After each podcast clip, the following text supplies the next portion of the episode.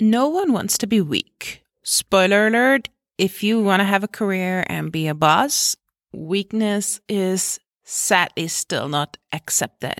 But you will get emotional. Everyone does. Whether it's crying, screaming, punching things. I've seen it all and I've also been through it all. I don't think anyone will ever outgrow that. However, getting emotional is still seen as a weakness. Welcome to The Shyest in the Room, your podcast on career advice for introverts like me. If you are shy or socially anxious, but you want to build your career and you want to be successful in your career, then this is the podcast for you. Getting emotional at work can be rough. Unless you own your own company and you can actually cry around the people that you know, that you have hired, if you're in your normal nine to five, you have to cry around your manager or your higher managers, or even worse, the team that you're running. I want to be clear emotions at work are okay. Emotions are a part of us. Emotions are something you should not try to bottle up because one day they will just explode and then you don't know what will be the outcome. Showing emotions is okay. Do not ever let anyone tell you that it is a bad thing. On the other hand, we can do a few things to actually hide our emotions or to not get ourselves into situations where they are on full display for everyone around us. In my career, I always felt like I can never make anyone happy. So get that thought out of your head. When I was super passionate about something and I would argue to defend my opinion and I would really argue on it. I'm not saying I'm screaming or I'm yelling, but I would have a passionate argument. I would be directly the angry one. If someone was crying or if someone was getting emotional and crying about it, like I had coworkers who would, you know, sometimes take things so personally, I would start crying. I've also cried before, I think in front of my manager, in front of my team, I think in front of anyone, really. So, but crying, you are too soft. Sorry. Mm. So whatever it is, I mean, if I'm really passionate about it, about my job, I'm so passionate that I argue about it or that I take a loss. For example, you are working and you're having a great lead and you're losing that lead. Let's say you're working in sales, right? And you lost that lead, you lost that piece of business. Whether or not you get a 10, 15, 20% commission on it, at the end of the day, the business goes to the company. So if you're so passionate about it that this makes you so upset that you lost that lead and you have to cry about it, I don't know why that's considered bad. So that's why I always tell people like, don't let anyone bring you down just because you're emotional. Company should actually be grateful that you are so invested in your job and that you're so invested in working there that you're showing emotions. But people would still prefer it if you hide your emotions. Now, of course, well, not robots. We cannot walk around and just completely switch them off, even though I have seen some people do that. I'm not a person personally who likes to have all her emotions out there, but sometimes it happens. It can overwhelm you. It can just come out of the blue and there you are raising your voice, or there you are trying really hard to keep your tears back from falling. We've all been there, and I think every manager has been there.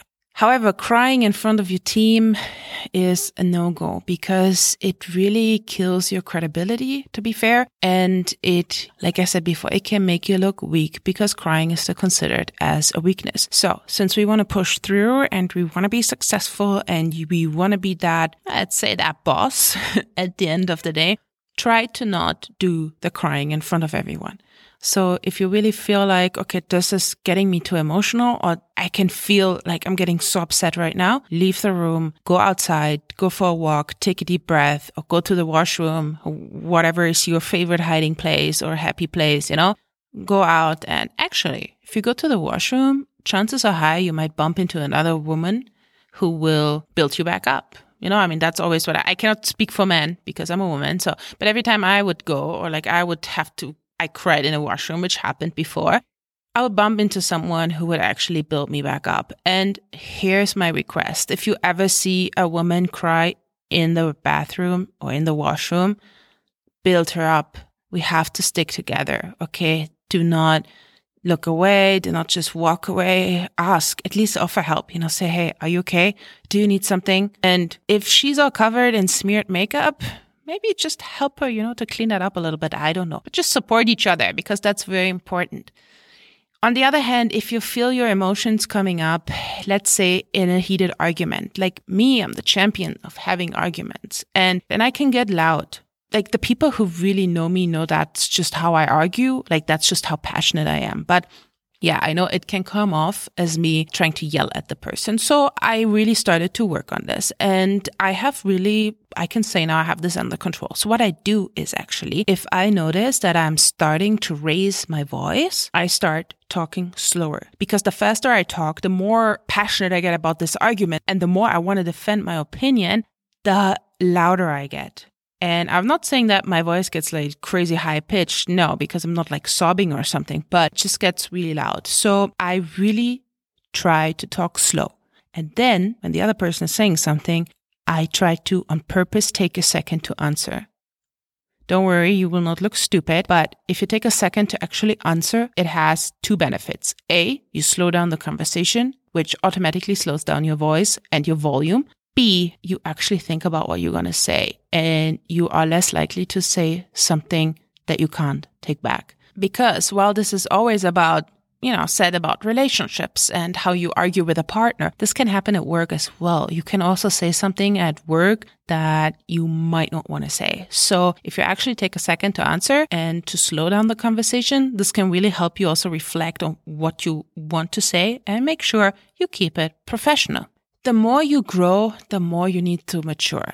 I mean, that's obvious, right? If you're starting out your career and you have an emotional breakdown at work, it's fine. Your manager has seen it. Your manager has maybe also lived through it. So you will not get fired because of that. And you will also not lose all your credibility. If you're higher up in your career and you're having an emotional breakdown, this can actually ruin your career. I mean, not fully ruin, but it can really, it can be very bad. So you have to come up with strategies to sense when your emotions are taking control of you and to put them back into the box where they came from. And then when you go home, you have that breakdown because you do not want anyone to be scared of you or anyone to actually take that passion that you have developed. And that's what actually usually causing the emotional outbreak because either you were passionate about a project that didn't come through or it was just something someone else did, you know, that cut you off that, but at the end of the day, you got upset because that is somehow interfering with what you had planned, right? So you do not want anyone to take that passion wrong. And the last thing I really want to mention and I really want to give you on your journey in your career is stop taking things personal. This uh, some people will never learn it. Some people just unfortunately learn it very late. Me, I yeah, it also took some time to learn that, but it can ruin your whole day for nothing. Let's say it's an email. What used to throw me off at work was when people write emails, people I'm not close to. If it's a coworker I'm really close to and we send each other 20 emails in a day and he would just be like, FYI, whatever, or he would just start the sentence right away, no problem. But if people I wasn't dealing with a lot would randomly send me, or especially the first email they would send me and it was not dear or had not even my name, I would take it so personally. That was in the beginning of my career. I still remember. So you have to stop taking things personal. If you're in a meeting and someone is against your opinion or someone actually proves your opinion wrong or like your idea wrong, don't take that personal. This is, you are working for a business, you are working for something. So at the end of the day, if someone had a different opinion or someone had a different idea and that idea actually benefits the business at a greater scale at that point in time, don't take it as a personal offense. Don't take it like someone is trying to take you down. At work, you will have different opinions. Sometimes you will win, sometimes you will lose it is what it is. But if you let that, especially if you have a briefing in the morning or a meeting in the morning, and you let the whole day pass by and you ruined your whole day, that's a day you will never get back. So don't do that. You really need to grow yourself some really thick skin if you want to make it to the top of your career. I'm not saying don't show any emotions at all, but try not to take things personal keep your emotions at home. If you're getting emotional, have a plan. What you do when you feel those tears coming up, or when you feel you're getting angry, you want to punch someone, or when you feel like your voice is getting to a point that is not accepted anymore as a normal conversation. Do not ever let anyone tell you that it's wrong to have emotions. It's good to have emotions. You're not a robot. Just know how to handle them at work so that people perceive you as a professional and will not use your emotions against you. I really want you to be successful and not have anyone ever use your own emotions against you. Thank you for listening today to The Shyest in the Room. And don't forget to subscribe if you want to learn more on mastering the business world as an introvert.